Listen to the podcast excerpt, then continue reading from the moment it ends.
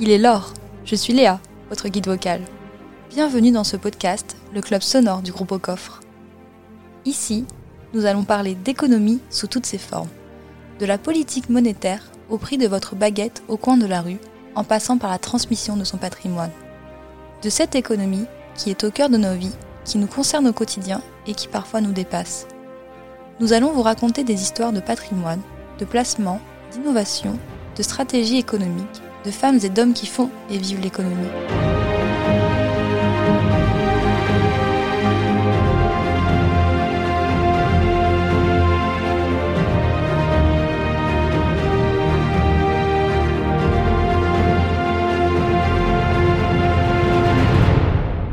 Autour de moi, des experts, des entrepreneurs, des journalistes, des chercheurs et professeurs d'économie. Mais promis, on ne leur demande qu'une seule chose. Faites-nous aimer l'économie et racontez-nous de belles histoires.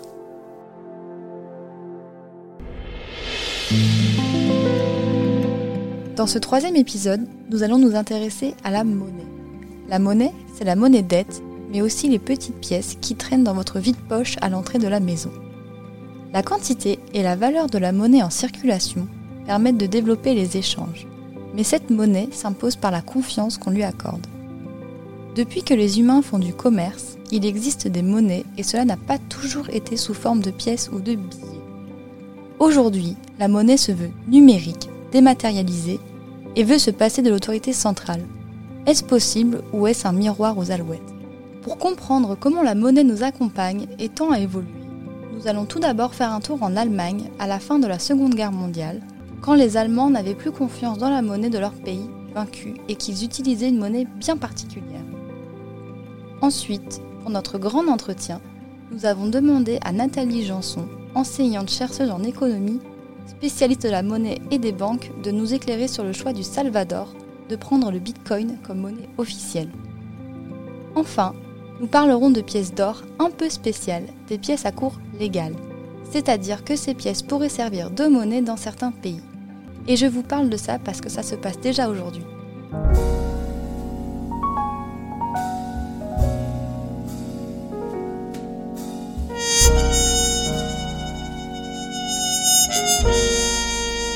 Sommes en Allemagne en 1945. Fin de la Seconde Guerre mondiale, le pays est vaincu. La monnaie locale est le Reichsmark.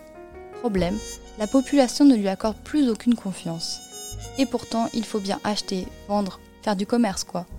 Alors les Allemands se sont débrouillés et ils ont trouvé la meilleure monnaie qui soit. C'est ton histoire du jour, Benjamin. Est-ce que tu fumes, Léa? Alors non, Benjamin, je préfère garder mon argent pour autre chose. Alors justement, ce que je vais te raconter maintenant va te surprendre, comme on dit sur Internet. En 1945, en Allemagne donc, la clope, la cibiche, la sèche est devenue une véritable monnaie. La cigarette monnaie, c'est donc ton histoire du jour, Benjamin.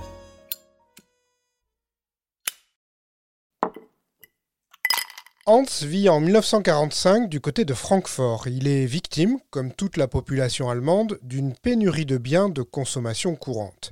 Le gouvernement propose bien des tickets, mais les rations sont de plus en plus petites. Alors, comme tous les habitants de Francfort, Hans prend l'habitude d'aller chercher à manger directement dans les cours des fermes, à l'abri du regard de la police qui veille à ce que le marché noir ne se développe pas. En échange, il faut trouver une monnaie qui ne soit pas le Reichsmark. Les paysans, comme le reste de la population, n'ont plus confiance dans la monnaie d'un État vaincu. Et assez rapidement, pendant l'hiver 45-46, c'est la cigarette américaine qui va devenir la monnaie la plus prisée. Les GI l'échange contre des biens d'équipement qu'ils envoient directement au pays. En échange, les Allemands bénéficient d'une monnaie divisible en unités, la clope, en paquets de vin ou en cartouche, une monnaie standardisée, ce qui la rend difficilement falsifiable. Hans, qui n'est pas fumeur, se retrouve donc avec une richesse qu'il peut partager sans mal avec les vendeurs de légumes. Des études, des thèses ont même été faites sur cette monnaie cigarette. Des économistes ont étudié le parcours de la clope dans les échanges commerciaux. Parfois, elle était échangée plus d'une vingtaine de fois avant d'être grillée. On a théorisé sur son usage par les non-fumeurs et par les fumeurs. Comme la camelle du GI pouvait se stocker, certains ont même épargné leurs cigarettes. D'autres étaient des flambeurs, littéralement. D'ailleurs, certains économistes estiment que cette monnaie permettait de gérer l'inflation avec facilité. Trop de cigarettes en circulation, leur valeur baissait, alors elles n'étaient plus bonnes qu'à être fumées. La quantité diminuait alors, la clope reprenait de la valeur. L'ancêtre du tapering des banques centrales donc.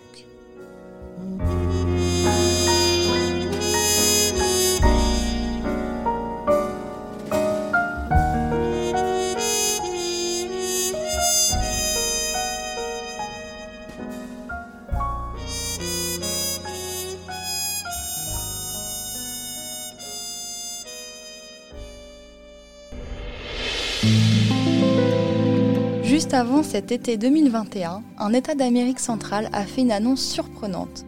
Il a décidé de prendre le Bitcoin, la plus célèbre des crypto-monnaies, comme monnaie officielle. L'objectif principal de cette reconnaissance comme véritable monnaie est que le peuple puisse payer en crypto-monnaie leur achat du quotidien. Et cela, ça pose plein de questions, non? Oui, je ne sais pas si tu connais euh, Naïb Boukele, euh, Léa. En fait, c'est le, président du Salvador, il a 37 ans. Il est un peu, euh, en fait beaucoup, beaucoup autoritaire, et c'est lui qui a eu l'idée d'imposer le Bitcoin comme monnaie officielle de son pays. Magnifique coup de pub, mais sérieux Pour tenter de comprendre, j'ai donc appelé euh, Nathalie Janson, qui est enseignante chercheuse à Neoma, subdeco Rouen pour les boomers euh, comme moi, mais aussi à Sciences Po. Sa spécialité, c'est la monnaie et les banques, mais aussi la régulation des fintech. Je lui ai donc demandé de nous expliquer le pourquoi du comment de ce Bitcoin à la sauce salvadorienne. Bonjour, alors je suis Nathalie Janson, je suis euh, professeure euh, à Neoma Business School euh, maintenant depuis de nombreuses années. Et j'interviens également à Sciences Po. Et ma spécialité c'est la monnaie, la régulation bancaire. Et de par mon intérêt pour la monnaie et la régulation bancaire en fait dans une perspective plutôt d'histoire bancaire, j'ai toujours été fortement intéressée par le développement des monnaies et des monnaies privées et c'est donc tout naturellement qu'après, j'ai euh, donc euh, investigué le champ des crypto-monnaies. Alors, on va parler euh, de l'annonce de finalement avant l'été hein, du Salvador qui a décidé de choisir le Bitcoin comme monnaie officielle. Et c'est vrai que ça, ça a pas mal questionné parce qu'on se demande comment le Bitcoin peut être une monnaie d'usage au quotidien, par exemple. Oui, bien évidemment, cette euh, annonce est, arrivée avec euh, fracas et euh, était plutôt surprenante. Alors surprenante pour ceux aussi qui sont les supporters du Bitcoin, puisque c'est assez drôle de voir une monnaie qui a eu plutôt une conception un peu anti-État lorsque voilà elle est née. C'était un peu une alternative, se voir imposer euh, par, un pays. Donc ça, c'est un peu l'ironie de l'histoire, hein, puisque euh, un pays va finalement décider de l'adopter comme euh, monnaie légale afin d'en favoriser son usage. Donc c'est un peu, on peut effectivement trouver ça plutôt amusant.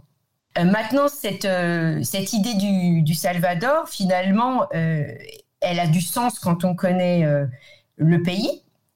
En tout cas, elle en a davantage quand on connaît l'histoire du pays, l'histoire monétaire et euh, sa situation en termes d'exposition euh, de, au flux euh, en dollars et donc une, certaine volonté de, de pouvoir offrir une alternative, également une alternative aux Salvadoriens qui sont majoritairement peu bancarisés.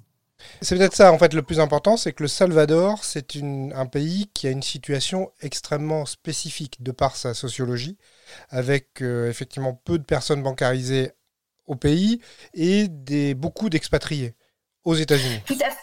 Tout à, fait. Donc, euh, dans les années 80, euh, après les, mouvements assez violents qu'il y avait eu en fait au Salvador, les soulèvements à, cette époque, il y a eu effectivement un fort mouvement de migration aux États-Unis, ce qui a entraîné euh, du coup des, ce qu'on appelle les fameux remittances, c'est-à-dire des transferts d'argent de la part des Salvadoriens qui ont émigré aux États-Unis vers le Salvador. Le problème, c'est que pour les Salvadoriens, lorsqu'ils récupèrent ces transferts, bah, c'est aujourd'hui encore compliqué, même si, euh, bien évidemment, il y a eu beaucoup d'innovations euh, pour favoriser les transferts transfrontaliers. Néanmoins, la, pratique la plus fréquente, c'est quand même Western Union, qui, existe depuis très longtemps, mais qui n'est pas non plus d'une praticité sans, comparaison, étant donné que les gens doivent se déplacer pour aller récupérer l'argent. Et euh, vous avez aussi des coûts de transaction qui sont non négligeables et qui sont en général fonction des sommes qui sont transférées. Donc évidemment, les coûts sont proportionnellement plus importants pour les petites sommes que pour les sommes importantes. Ce qui fait que pour un Salvadorien, euh, je dirais euh, moyen, Western Union, sans doute, bah, c'est mieux que rien, mais c'est mieux que les banques traditionnelles. Néanmoins, c'est toujours assez euh, compliqué et coûteux. Donc l'idée euh, avec euh, le Bitcoin, il est vrai que le Bitcoin, un de ses aspects, je dirais que là où, son utilisation est, la, plus, la plus efficace, c'est lorsqu'il s'agit de paiements transfrontaliers, puisque le Bitcoin est un paiement de pair à pair qui, du coup, se dispense du système bancaire. Pour cette raison, il est donc beaucoup plus euh, rapide et surtout beaucoup moins coûteux. Donc, de ce point de vue-là, il, est, pertinent de, vouloir euh, favoriser l'utilisation du Bitcoin, euh, puisque ça permettra des transferts d'argent beaucoup plus rapides à moindre coût et les personnes auront plus de facilité de récupérer cet argent. pourquoi plus de facilité?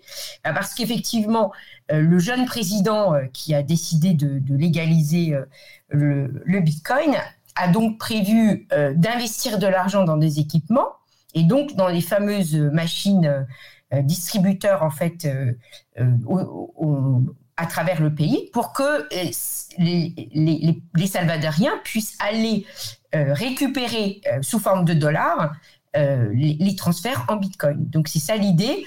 En plus, pour favoriser l'utilisation, parce que voilà, s'il y a une chose qui est très importante lorsqu'on parle de monnaie, c'est que une monnaie devient monnaie, c'est-à-dire qu'en fait, on appelle une monnaie, c'est quelque chose ou, ou, un, ou un, actif ou un bien qui en fait est, accepté par le plus grand nombre de personnes. Donc, pour que le plus grand nombre de personnes aient envie de l'accepter, eh il faut qu'il soit très facile d'utilisation et peu coûteux. Voilà. Donc, dans ce plan, il fallait donc qu'il y ait une incitation pour les Salvadoriens à l'utiliser. Et c'est pour ça qu'il a non seulement investi dans des distributeurs, mais aussi dans euh, le fait qu'il va, euh, il va stabiliser, enfin, il va, il va limiter l'exposition au risque de changement de valeur du Bitcoin. Donc, il va s'engager euh, en quelque sorte, ce sera l'État qui va couvrir les variations du Bitcoin pour être sûr que les Salvadoriens n'aient pas peur de l'utiliser. On, va revenir sur ce président Bukele qui a 37 ans, effectivement, qui est jeune, un peu autoritaire. Est-ce qu'il ne s'est pas simplement fait un coup de pub? Sans doute que, euh, en, tout cas, il est sans doute convaincu euh, des crypto-monnaies et il, a sans doute vu ici une opportunité pour, euh, pour du coup faire un coup de pub, c'est-à-dire peut-être être celui qui aura marqué l'histoire en changeant l'histoire monétaire du pays.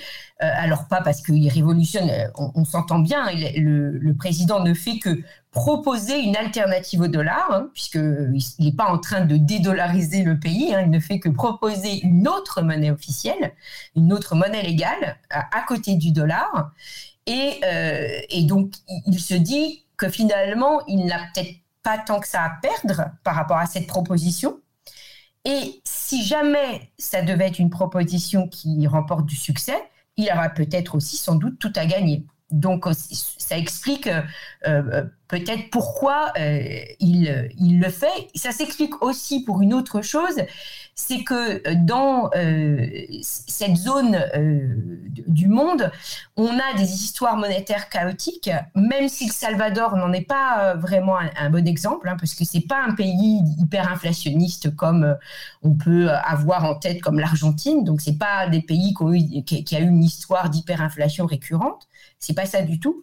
Par contre, c'est un pays qui a toujours été très dépendant des États-Unis en termes de, d'exposition de ses revenus. Et euh, par conséquent, il avait pris la décision de dollariser il y a maintenant plus de 20 ans Pareil pour des histoires de praticité, de commodité, pour éviter euh, les coûts, les coûts de change, euh, parce que finalement, c'est encore plus simple d'être de, de, dollarisé. Et d'ailleurs, pour la petite histoire, c'est assez euh, drôle. Il faut savoir que à l'époque où on a dollarisé, ben, on a dollarisé aussi de façon, enfin par surprise, un peu aujourd'hui comme avec la légalisation du, Bitcoin. C'est-à-dire que les, les, les, Salvadoriens ne s'y attendaient pas vraiment à se faire. Mais c'est ça, c'est pas, pas la première fois que, que le Salvador change de monnaie, enfin puisque euh, avant c'était le, le colonne, j'imagine, je, crois. Exactement, c'est ça. Oui, et, oui, tout à fait. Et, brutalement, en fait, euh, un président a dit maintenant c'est le dollar. Tout à fait. Donc, des, si vous voulez, c'est des pays où les, les habitants euh, recherchent, ont, quand même n'ont pas cette, cette idée que de la banque centrale hyper, qui, qui, doit jouer un rôle central et qui doit jouer un rôle central dans l'économie. La monnaie, avant tout, doit être euh, quelque chose qui rend des services. Voilà, donc ils, sont beaucoup plus sensibles à cet argument d'une monnaie qui va rendre des services, qui va être facile à utiliser, qui va être peu coûteuse et qui va permettre une fluidité parce que c'est voilà, des pays qui restent quand même euh, euh, dans des situations économiques compliquées et, donc ils recherchent dans la monnaie quelque chose d'utile pour pour le quotidien. Donc je dirais que de ce point de vue-là, c'est plus facile à, évidemment à, faire ce type de proposition. Euh, je vais me faire l'avocat du diable, mais euh, ne pouvait-il pas simplement euh, prendre à la charge de l'État le coût des transactions Western, Western Union? Ça aurait été plus simple. Alors oui, s'il voulait, si le seul but était évidemment de, faire en sorte que les Salvadoriens aient moins, ce, soit en tout cas plus moins, moins coûteux pour eux, il aurait pu faire ça il aurait, mais avec ça, il aurait dû imposer aussi que Western Union soit un peu mieux implanté, parce qu'il y avait, il y a l'histoire du coût, mais il y a aussi l'histoire de la, de la proximité des Western Union. Donc euh, ici, dans son plan, il y a quand même une, idée d'avoir des, des, points de retrait euh, plus proches de, de ceux qui ont, qui ont, besoin de convertir. Euh, il a aussi l'idée que c'est un moyen de bancariser les non bancarisés, parce qu'effectivement, avec des crypto-monnaies, on, a cet argument qui revient souvent, hein, qu'on a sur euh, que tout le monde a déjà entendu euh, lorsqu'on parle de, crypto et, de, de, monnaie stable, qu'effectivement, ça permet un accès plus facile euh, à ceux qui ne sont pas bancarisés, parce que les systèmes bancaires euh, sont un peu archaïques dans, ces pays-là, et que euh, ça permettrait à ceux qui ne sont pas bancarisés eh bien, de bénéficier de services bancaires à moindre coût, et voire même de, de, pouvoir à terme emprunter de l'argent beaucoup plus facilement que avec les, dans le système bancaire traditionnel. Donc c'est vrai que c'est une dimension également qui s'ajoute et qui, qui, fait comprendre pourquoi, euh, en effet, il n'a pas euh, seulement essayé de vouloir, il n'a pas essayé seulement de vouloir imposer euh, une, baisse drastique des coûts des transferts d'argent des, de dollars à, des dollars américains vers, vers le Salvador. Alors, il, il, a annoncé aussi, on ne sait pas s'il le fera, mais qu'il pourra lever de l'impôt en, Bitcoin. Euh, on va dire que là, il redevient dans l'usage traditionnel de, la monnaie d'État, c'est-à-dire que l'État euh, euh, peut lever de l'impôt dans sa monnaie. là, on se dit quand même qu'avec la volatilité de, la crypto-monnaie phare, il va y avoir un problème. Alors là aussi, bah, puisqu'il va s'engager, en fait, le, taux de change en fait avec le, dollar va pas va pas fluctuer comme le marché. Euh, puisqu'il prendra à sa charge la différence entre ce que le marché demande et ce que euh, et, le, taux du Bitcoin. C'est d'ailleurs la raison pour laquelle il a, lorsque l'annonce a été faite euh, le 7 septembre, et il y a eu une baisse du Bitcoin ce jour-là, pas seulement du Bitcoin d'ailleurs, et il, il, il s'est exprimé en disant qu'il avait, il en avait profité pour en acheter. Euh, parce que bien évidemment, s'il veut compenser tous les risques de change à chaque fois, il va falloir quand même qu'il ait euh, quelques réserves pour faire face aux différentes phases de volatilité. Donc, soit le Bitcoin euh, varie, mais finalement pas tant que ça dans, les, mois et, les années à venir, et finalement euh, cet engagement pour le, taux de change ne va pas lui coûter euh, tant que ça et il pourra euh, du coup lever l'impôt en, Bitcoin puisque finalement comme il s'engage sur un taux de change relativement fixe, bon, il faut voir un peu les règles de, ce taux de change, dans quelle mesure il est adapté. Mais voilà, si le Bitcoin continue sa hausse, finalement c'est peut-être un, un, pari qui ne va pas lui coûter grand-chose. Euh, maintenant, si effectivement il est volatile, c'est plus compliqué. Et puis, ça va être plus compliqué pour la population de comprendre euh, euh, aussi ces variations et, puis risque de les perdre. Donc, je ne pense pas qu'il va se hâter à, mettre les impôts en Bitcoin. Si jamais la stabilité, enfin si la volatilité s'atténue, ou en tout cas c'est plutôt une, on est sur une pente haussière, peut-être qu'il le fera pour essayer de contribuer à l'habitude de payer en Bitcoin. Donc après, ce, qui se passe, c'est qu'on passe en, mesure, euh, en fait, on, utilise le Satoshi comme unité. Voilà, c'est ce que font euh, certaines, déjà certaines entreprises qui, euh, qui, utilisent beaucoup le, Bitcoin pour, pour payer. Alors, le Bitcoin, c'est une monnaie privée, au sens donné, on va dire, par Hayek. Là, quand le président du Salvador euh, la rend euh, monnaie officielle ou monnaie légale, euh, ça reste quand même une monnaie privée. Oui, tout à fait. Alors, c'est là où, Hayek se, serait étonné d'avoir un, chef d'État qui légalise une monnaie privée, puisque, voilà, dans l'esprit, je dirais, de l'approche autrichienne de la monnaie, la monnaie, elle est plutôt vue comme un, comme quelque chose qui émerge. Euh, voilà, donc c'est euh, une convention euh, dans très dans son approche hayekienne, mais c'est une convention qui émerge du marché. Donc en fait, le fait qu'on la choisisse comme monnaie est un processus évolutif qui prend d'ailleurs du temps. Et c'est d'ailleurs la raison pour laquelle aujourd'hui, c'est un peu d'ailleurs euh, euh, prématuré que de, que, que de vouloir, euh, d'ailleurs quand on dit le, Bitcoin c'est une monnaie, c'est pas une monnaie, en fait l'analyse finalement elle est un petit peu prématurée parce que on aboutit à une monnaie, on, on, ne, on ne décrète pas une monnaie. Alors, ah bah ça, ça on, on, peut peut-être commencer à, à, en douter un peu sur le Bitcoin, euh, si on considère que c'est devenu un actif et tellement spéculatif que ça va rester euh, entre les mains des, financiers, non? Alors, justement, là, il y, a le débat hein, entre, évidemment, les, pro-Bitcoin, euh, ce qu'on appelle les maximalistes et les autres. C'est-à-dire qu'en fait, les, effectivement, ceux qui pensent que le Bitcoin, sa, conception d'origine, qui est donc vraiment une conception monétaire hein, dans, dans, le... Ah, c'est sûr, le white paper, c'est une monnaie, c'est fait pour ça. Exactement. Donc ça veut dire que dans sa conception, et c'est vrai que ça l'est, puisque ça vient résoudre ce fameux problème de double dépense, hein. c'est-à-dire qu'il il permet euh, d'effectuer une transaction en étant sûr que la transaction soit infalsifiable et unique. Donc on voit bien que là, on remplace euh, le système bancaire. C'est-à-dire qu'on n'a pas besoin du système bancaire, on est capable de le faire euh, directement sans avoir recours au système bancaire. Donc, il, remplace bien une transaction. C'est pour ça qu'il a, comme, but ultime d'être une monnaie.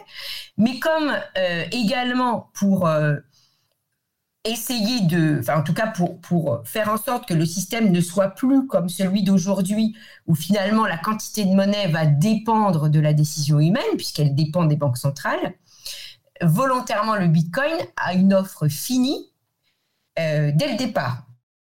Et ça qui fait son, caractère aujourd'hui euh, d'actif, puisqu'il est par construction déflationniste. Donc, qui dit déflationniste dit qu'il va gagner de la valeur euh, au fur et à mesure du temps. Par conséquent, on a plus intérêt à le garder qu'à l'utiliser. et ça, ça, ça, ne va pas changer. Alors, ensuite, on vous répond à cet argument que de toute façon, pour qu'une monnaie soit monnaie, il faut qu'elle soit réserve de valeur. Parce que, effectivement, on voit bien, et ça je pense que dans les pays euh, hyper inflationnistes, euh, ils le savent mieux que, que, nous ici, dans, nos pays où les monnaies sont plus stables, c'est qu'une monnaie qui ne garde pas sa valeur, elle ne sert pas à grand-chose. Euh, puisque elle va, euh, elle va finalement être, euh, elle va être dépensée le plus vite possible parce qu'elle perd de sa valeur. Donc on voit bien que pour être une monnaie généralement acceptée, il faut quand même avoir une certaine réserve de valeur. Voilà. D'ailleurs, on le verra dans le cas du Salvador, hein, puisque comme dans le cas du Salvador, on a un système qui a deux monnaies légales aujourd'hui on verra effectivement euh, très, très vite si finalement les Salvadoriens vont garder une partie de leur Bitcoin parce qu'ils pensent que finalement il va peut-être s'apprécier et ne pas le changer. C'est-à-dire que dans les transactions, on retrouvera beaucoup de dollars et finalement, on va continuer à thésauriser le Bitcoin.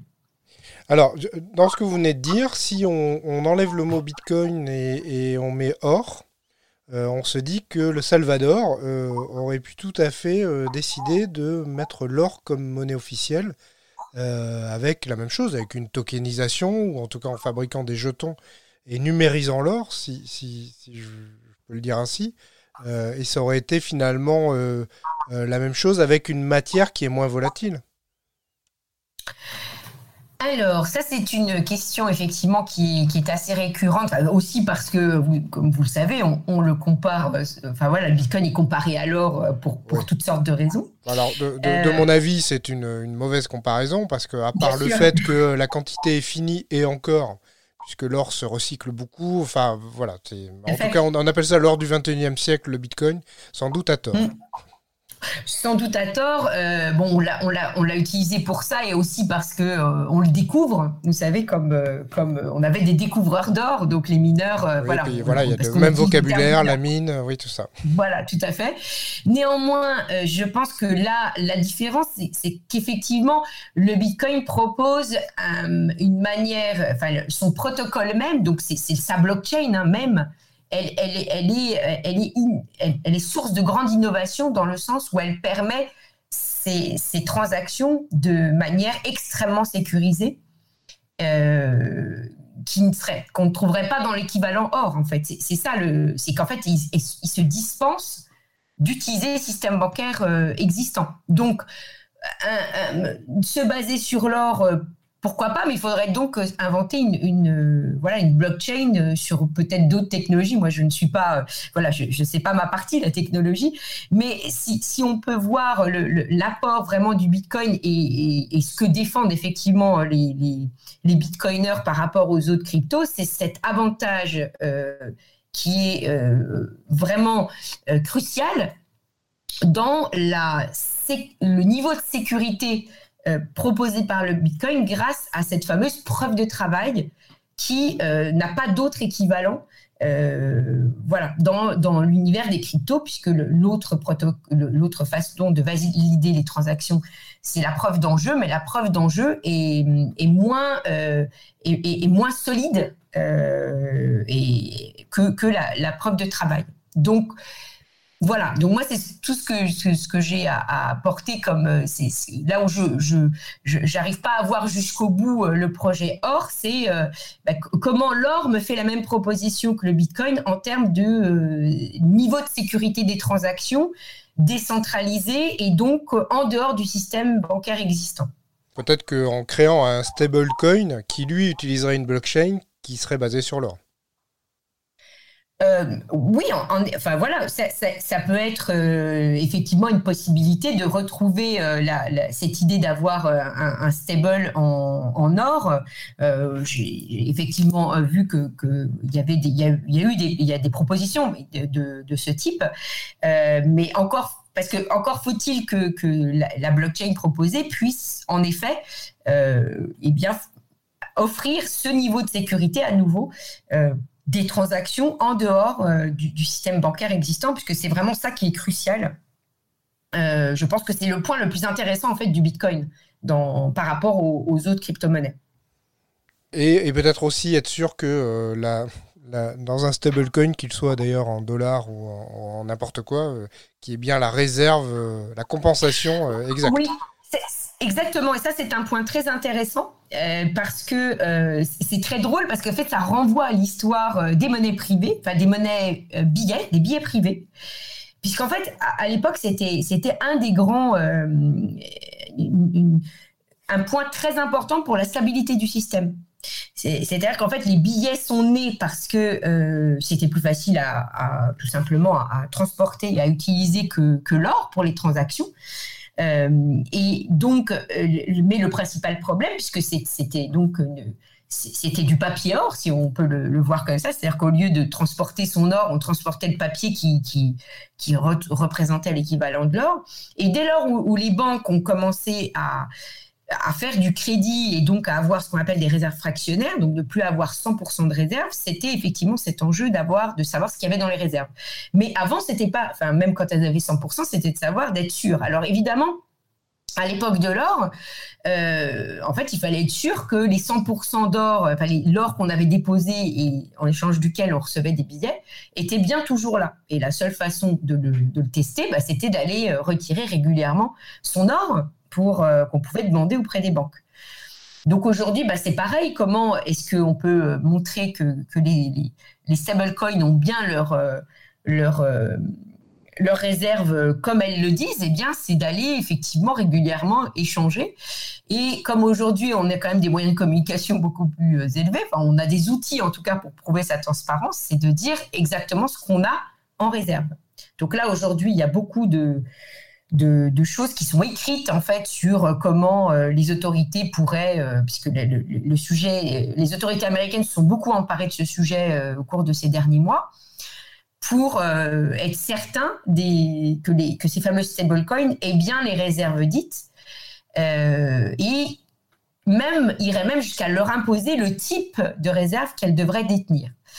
Donc là, moi, j'attends, voilà, en tant que observatrice et comme j'ai euh, étudié ces, systèmes de, monnaie privée dans le passé, effectivement, j'étais en attente en fait d'une espèce de, consensus euh, privé ou en tout cas de consortium qui aurait pu se émerger pour un engagement sur le type de réserve qu'elles allaient toutes euh, décider de détenir afin de, montrer qu'elles s'engageaient à ce que ces réserves soient effectivement en tout lieu, en tout moment détenues par elles. pour le moment, il y a pas grand-chose qui se dégage par rapport à ça.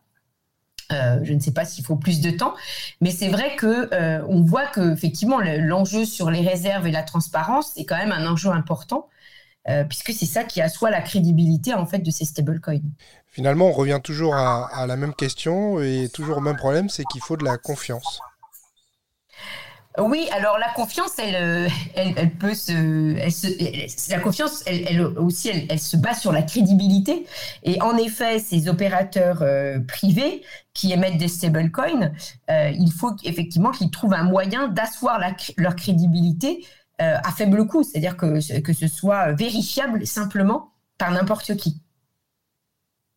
Très bien, merci beaucoup. Euh, bah, écoutez, on va, suivre euh, l'évolution du Bitcoin au, Salvador, euh, voir si l'expérience était quelque chose de, du fond ou quelque chose de pensé pour longtemps ou simplement un coup de pub.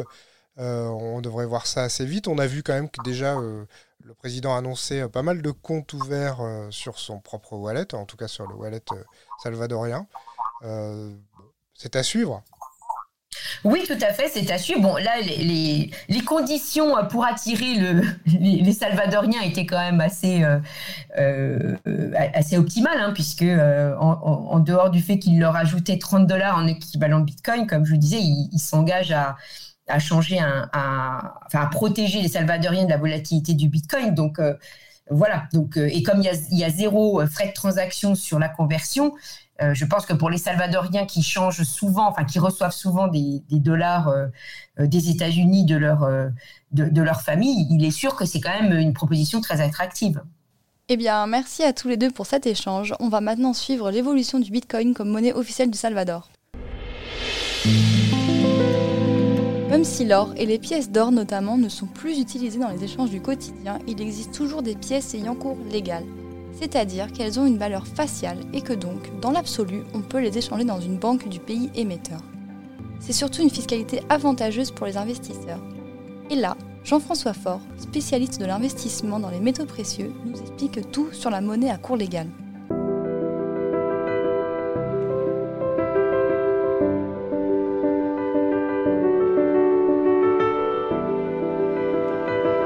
une pièce à, cours légal, euh, c'est une pièce qui a une reconnaissance officielle dans le pays dans lequel elle est émise, une pièce qui potentiellement circule, et une pièce qui est en fait l'émanation, la représentation de la monnaie ou de l'une des monnaies officielles du pays dans lequel on se trouve. Donc, typiquement, une pièce à cours légal, c'est par exemple nos pièces euh, en euros, de 2 euros, 1 euro, etc. Mais ça peut aussi être des pièces euh, en or, on en connaît tous, des pièces euh, en or qui sont en euros. Alors parfois, ce sont quand même des pièces à, plutôt de collection. on ne va pas les utiliser pour acheter dans le quotidien, mais ce sont des pièces qui ont cours légal, donc qui sont reconnues par la banque centrale qui les émet et légalement, ce sont des pièces qui devraient être acceptées euh, par les commerçants parce qu'elles sont l'émanation de la monnaie du pays dans lequel on se trouve. Alors quel est le processus pour qu'une euh, pièce prenne un cours euh, légal? Alors, c'est quelque chose qui est extrêmement normé, parce que sinon on rentrerait dans la logique de, de création de fausses monnaies, même de la part d'un État, ce qui serait dommage, et ça s'est des fois malheureusement vu. Euh, et ce process normé, c'est que le design de, la pièce, euh, la valeur ou la contre-valeur qu'elle représente, euh, doit être scrupuleusement exprimée et listée dans ce que l'on appelle un, bulletin ou une gazette selon les, les, pays, qui permet donc de lister l'existence de cette pièce, sa nature physique, qu'est-ce qu'elle contient, euh, la valeur qu'elle représente et la valeur faciale dans le cas d'une valeur faciale. Euh, et ça, c'est opposé aux tiers, donc déjà les, citoyens d'un pays, et ceux des autres pays, qui leur permettent aussi de reconnaître à ce moment-là cette pièce à cours légal comme étant une devise valablement reconnue partout dans le monde, puisque la reconnaissance d'une valeur légale, c'est aussi bien pour euh, son propre pays que pour les pays tiers.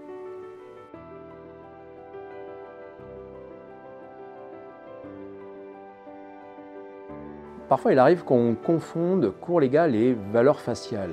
Euh, il existe des pièces qui ont cours légal mais qui n'ont pas de valeur faciale. En fait, la valeur faciale, c'est euh, l'expression de, la monnaie ou de, la devise euh, de ce cours légal, mais strictement indiqué ou frappé sur la pièce dont on parle. typiquement, pour reprendre le cas de nos pièces en euros, la valeur faciale pour une pièce de 2 euros, c'est effectivement 2 euros. C'est frappé dessus, c'est euh, noté. Je prends par exemple le cas d'une pièce d'or comme le souverain. Euh, le souverain est un cours légal euh, Royaume-Uni, reconnu comme tel. On pourrait en théorie payer avec. C'est un cours légal. Et pourtant, c'est une pièce sans valeur faciale. Aucune valeur n'est indiquée dessus. Et bien donc voilà, on est sur le cas d'une pièce à cours légal et sans valeur faciale puisque là, sur le coup, sa valeur serait plutôt reconnue comme étant celle de, l'or.